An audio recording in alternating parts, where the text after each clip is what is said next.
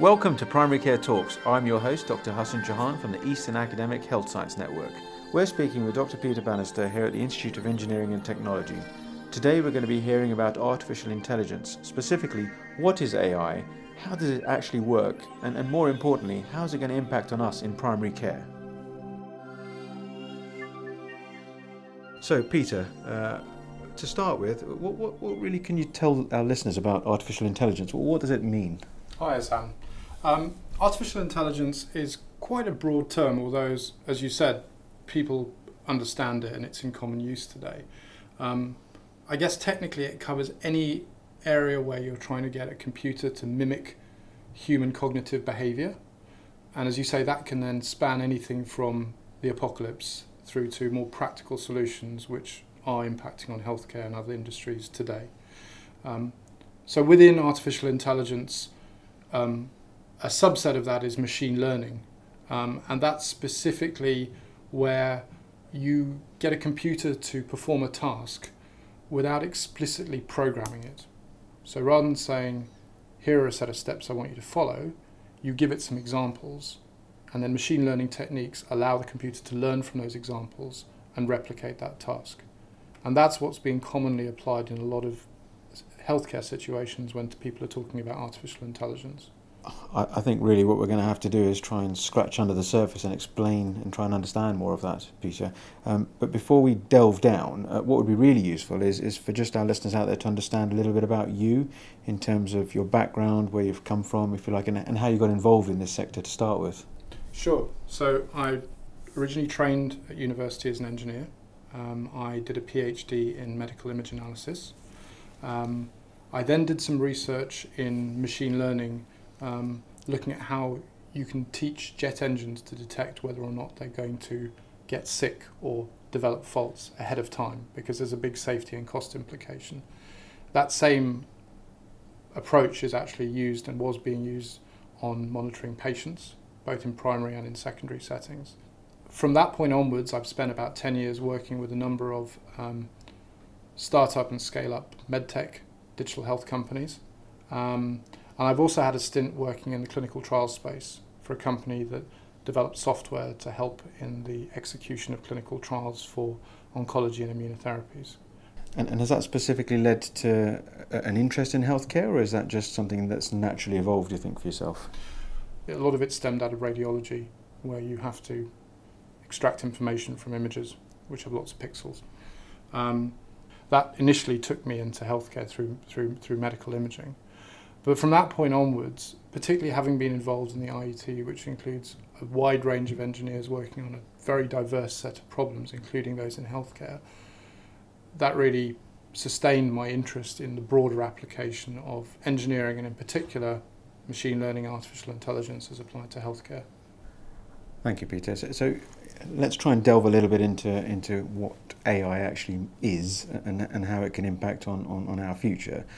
Now, what I struggle to, to get, or what people might be thinking about, is what's the difference between, say, a robot uh, and what you're describing, or, or are they completely different?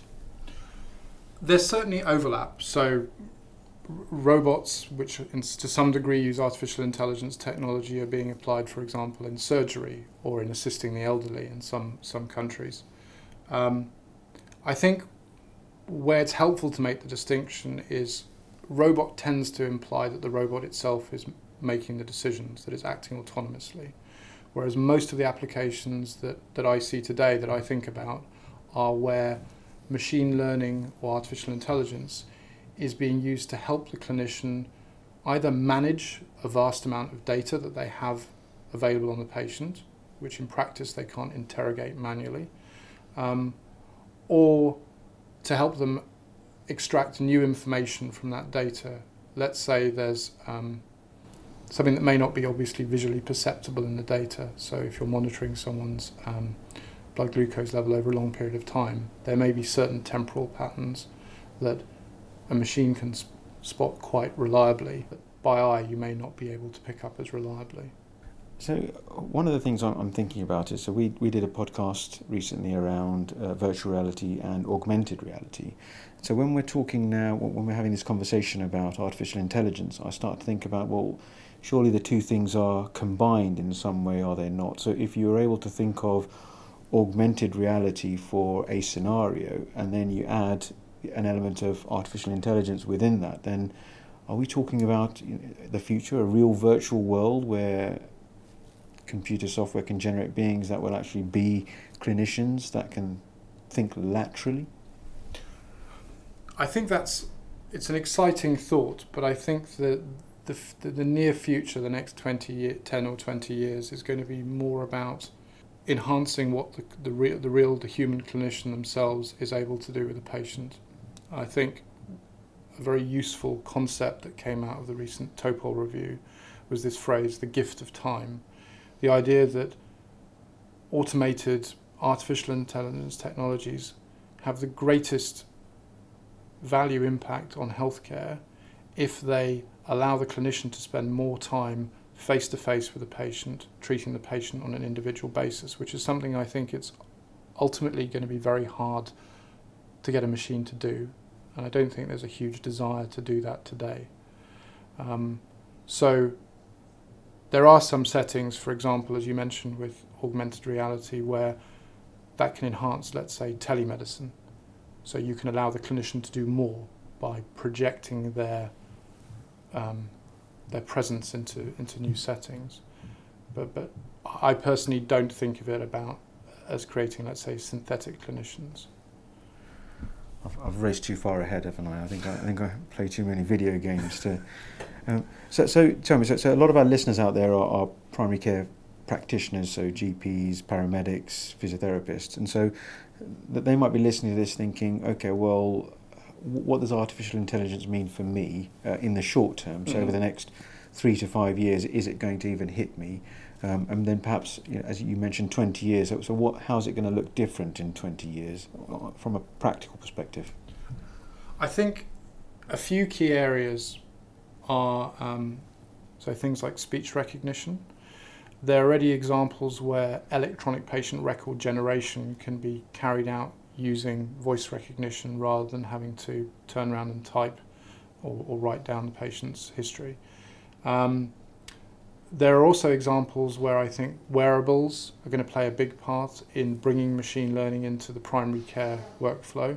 So, potentially through devices which are general fitness monitors or smartwatches, um, which have some monitoring functionality but I think increasingly there are devices coming out which are specific to certain conditions, which are very good at, let's say, monitoring someone who's got diabetes.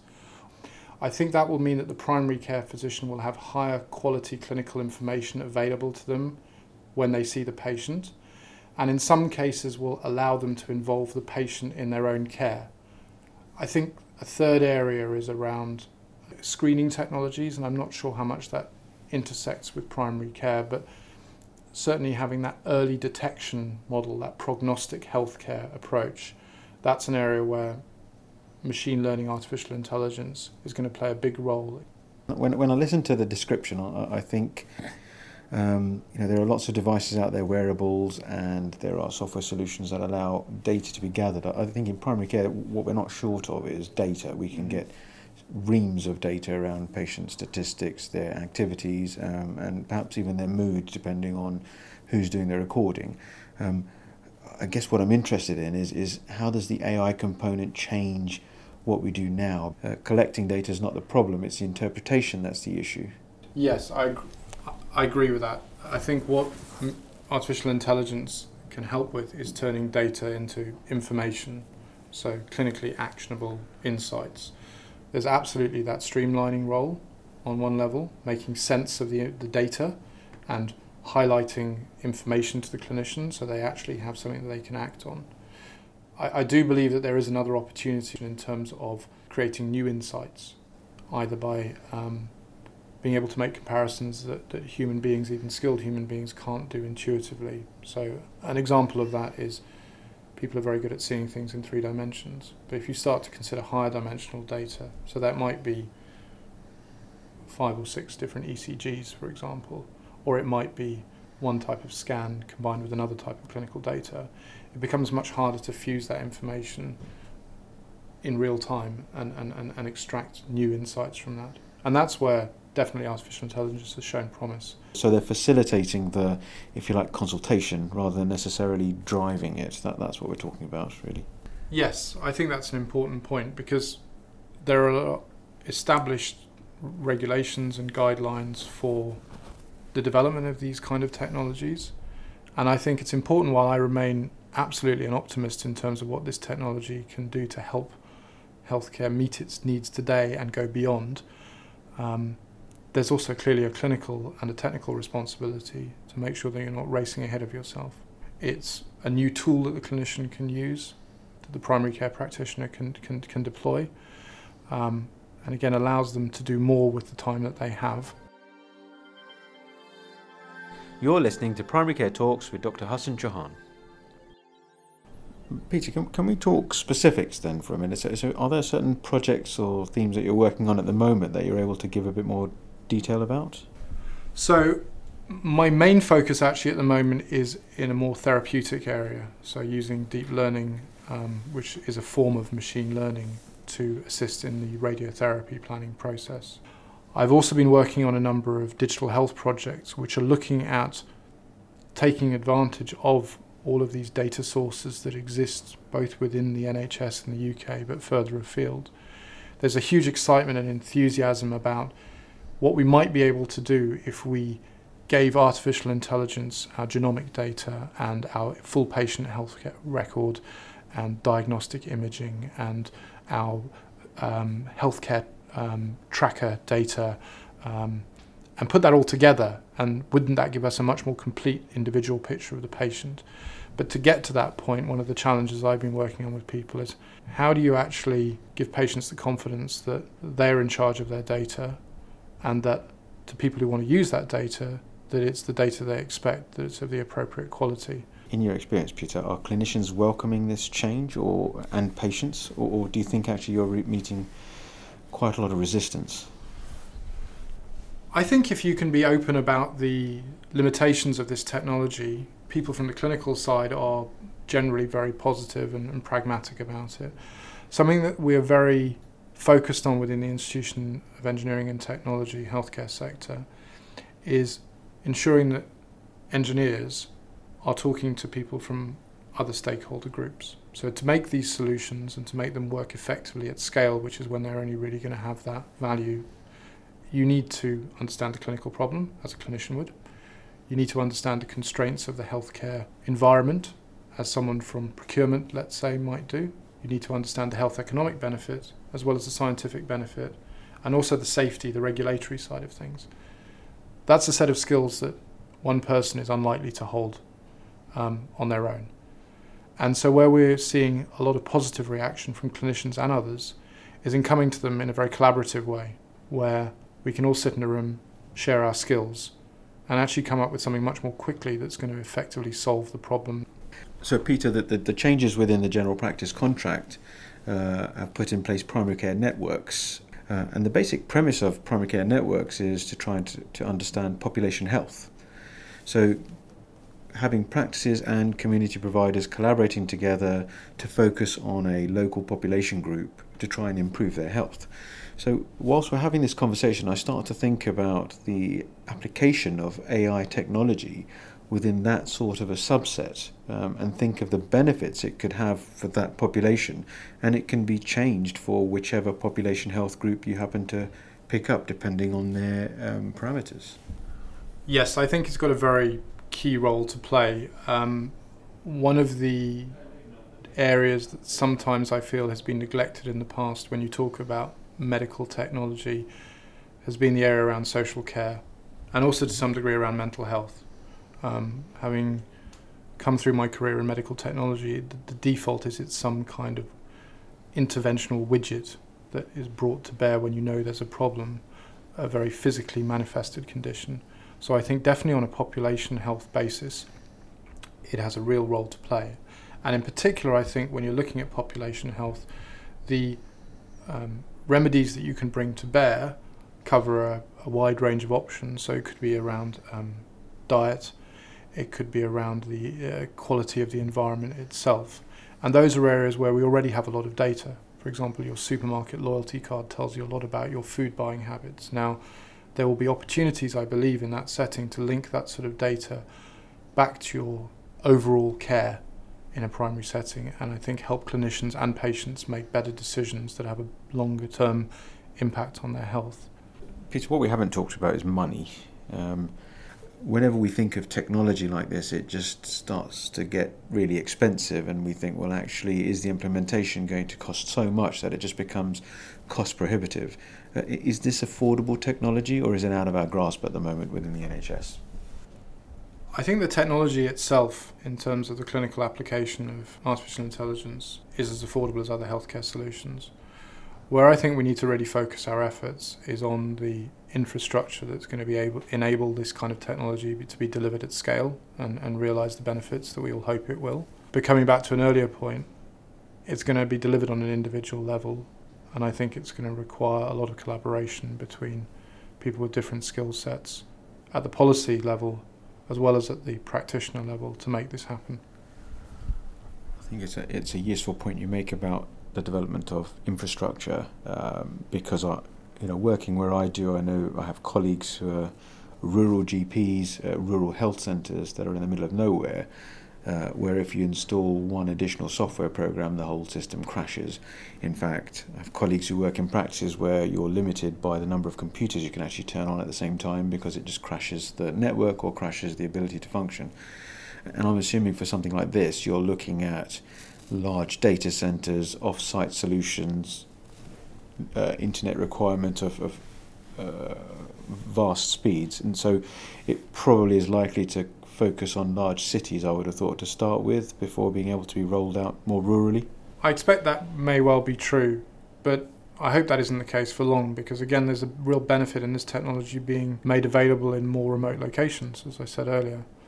Um, I think not just on the financial aspect, but this speaks to some of my core motivations as an engineer, which is first of all understanding what the real problem is that we need to solve and then working with the right people to solve that problem. And while there's this, to some degree, justified excitement about what artificial intelligence can do, we need to make sure that our focus is balanced on all of the other components that will make up these solutions.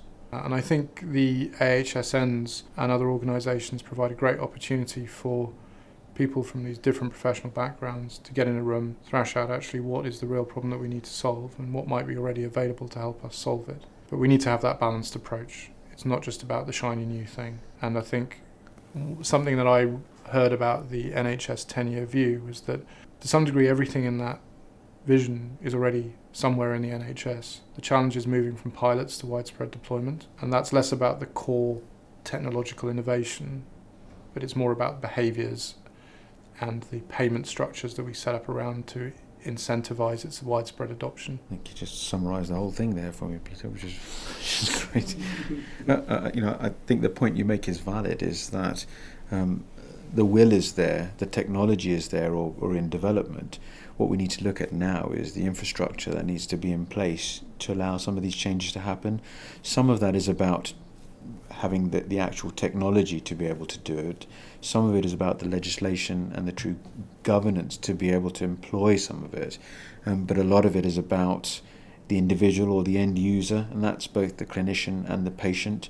Uh, we've sort of talked about the ability of this to perhaps replace clinicians, and I think that causes some anxiety amongst individuals and clinicians, and that possibly also causes some anxiety for our patients.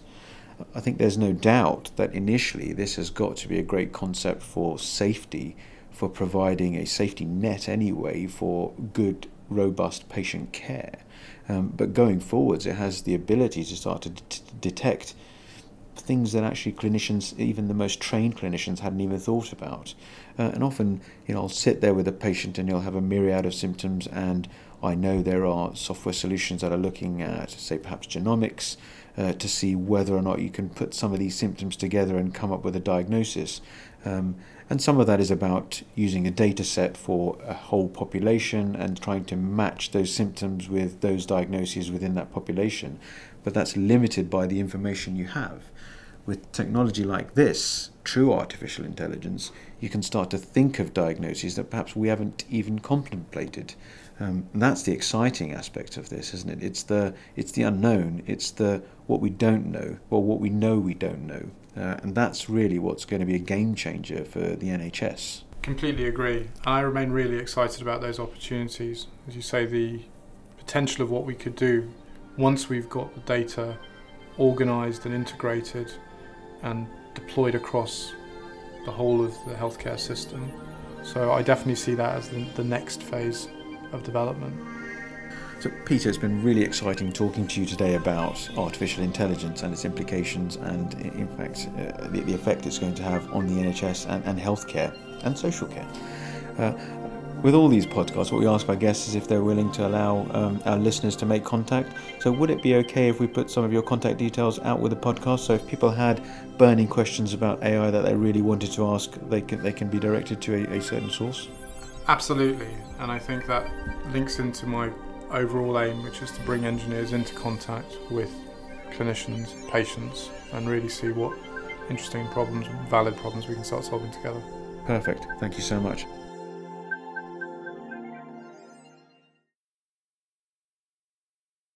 Just a quick reminder from me if you are planning any new initiatives, please make sure that you keep within NICE guidelines.